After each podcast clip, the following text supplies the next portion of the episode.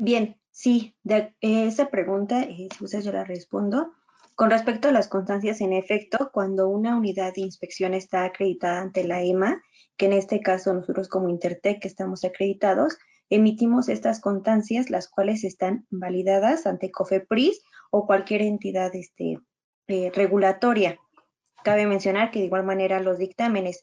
Es por ello que si tú emites alguna constancia, en muchas ocasiones hay ciertos eh, eh, servicios o ciertos empresas o cadenas que solicitan esta constancia de modo que ellos puedan regular y validar su cumplimiento de la etiqueta. De acuerdo. La tercera pregunta, con respecto a los productos a granel, ¿qué puntos aplicarían en la modificación NOM 51? Em, bueno, de entrada queda exenta totalmente de la 051, eh, por lo que pues realmente no le aplica al, no le aplica un solo punto.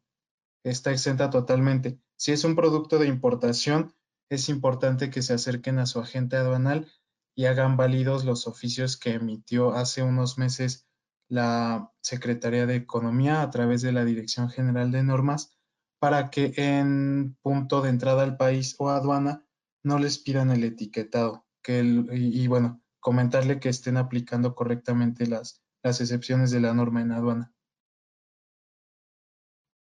Muchas gracias, Daniel para determinar la SPE, ¿se toma el tamaño de la etiqueta o el tamaño del empaque? De acuerdo a la, em, eh, de acuerdo a la, denominación de la norma de superficie principal de exhibición, eh, nos indica que es este, aquella superficie en la cual se encuentre la denominación, la marca y el contenido neto nos habla de, bueno, de la superficie en la cual se encuentra esta información. Pudiera quedar abierto a la, a la interpretación personal, ya que pudiera estar colocado en una etiqueta. Y bueno, esta etiqueta ya la denomino como mi superficie principal de exhibición. Mi recomendación y la práctica eh, que nos ha dado eh, ya estos ya casi seis meses aplicando la norma y emitiendo constancias es que consideren eh, la, la cara completa. Muchas gracias. ¿Qué va a suceder con los productos que se encuentran en punto de venta y cuyo etiquetado no cumple con lo aportado en la norma, que entra en vigor a partir del primero de abril? Lo anterior en el entendido que se haya surtido antes de la entrada en vigor. Bien, en este caso sí es muy importante, ya que si bien como nos mencionaba Daniel al inicio, la, la entidad, en este caso COFEPRIS o bien la Profeco, puede hacer las visitas y puede hacer la verificación que los, que los productos estén en cumplimiento. En caso de que no, pues a lo mejor ahí estarían sancionándolos, ya sea con mediante el retiro del producto en punto de venta. Es por ello que es importante que se esté gestionando la modificación en sus etiquetas con tiempo, de modo que entendiendo que a veces el cambio en algún diseño pues lleva muchísimo tiempo por las diferentes aprobaciones internas de las, de las empresas o bien también en, el, en la maquila de todos sus productos. Entonces, actualmente, pues nosotros no podemos decirles eh, con exactitud, a lo mejor qué día, ¿no? Qué día van a hacer la verificación, sin embargo, sí se debe de estar en cumplimiento, en su cumplimiento totalidad, con la fase que va a estar entrando en vigor. Muchas gracias. Con respecto a la alulosa, COFEPRIS la deslistará como educolorante del acuerdo de aditivos. Al ser monosacárido, ¿la debo considerar como azúcar añadido una vez que ya no se considere educolorante en el acuerdo de aditivos? sí, es correcto, eh, pero eh, sí es importante que siempre nos situemos ahorita en, lo, en, en, en la normativa que está vigente.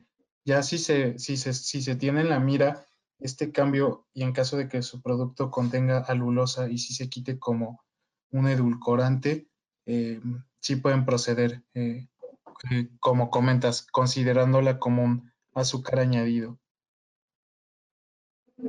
Gracias. ah, si mi producto no es dirigido a niños y es acreedor al uso de la leyenda, contiene educolorantes, no recomendable para niños, puedo seguir utilizando mi logo, el cual ya está conformado.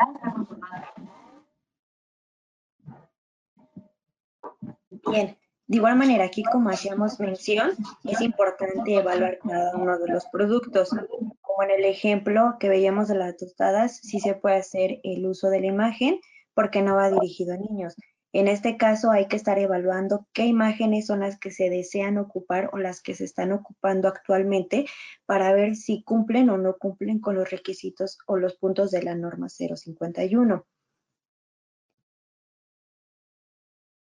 Gracias. Ah, ¿Dónde se pueden encontrar las definiciones de personajes infantiles, dibujos animados, etcétera? Bueno, como tal no hay una denominación en la normativa, pero eh, bueno, ya siguiendo con lo que conocemos y tal vez buscando en la Real Academia Española que puede ser aplicable, eh, eh, es la denominación que estaríamos utilizando. Aquí cabe recalcar que muchas veces ya tenemos productos que, por ejemplo, ya tenemos el logo registrado y tiene por ahí una caricatura o un dibujo animado, etcétera. Y, bueno, se pudiera llegar a pensar que ya así estaría pasando, porque ya está registrado. Pero, pero ni aunque esté registrado va a pasar. Y bueno, las denominaciones son las que podemos consultar en la Real Academia Española. Muchas gracias. Y ah, debido al tiempo, la última pregunta. Respecto a la definición de fibra dietética en la NOM 051, ¿dónde puedo encontrar el método oficial para su determinación? Ah, bueno, aquí los métodos oficiales para ah, determinar la fibra dietética los puedes encontrar en la norma oficial eh, que tenga eh, específica el producto, ya sea norma oficial o norma mexicana.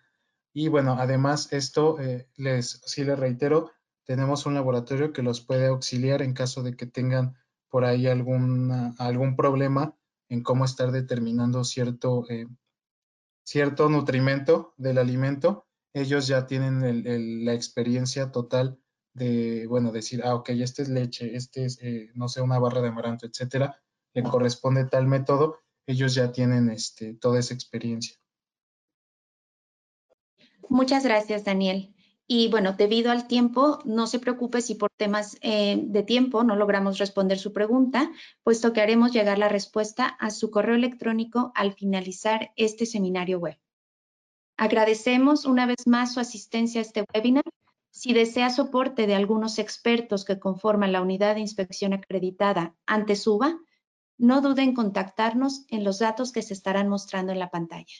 Muchas gracias y muy buen día.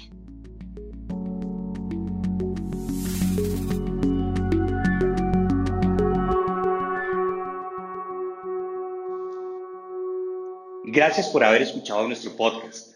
Recuerde que puede encontrarnos en Facebook, Twitter y LinkedIn buscando las palabras Intertech Latinoamérica, Intertech Sustainability o simplemente la palabra Intertech. Si quieres saber más de nuestra experiencia acerca de un tema en especial, por favor escríbanos a infolatam.intertech.com. Muchas gracias.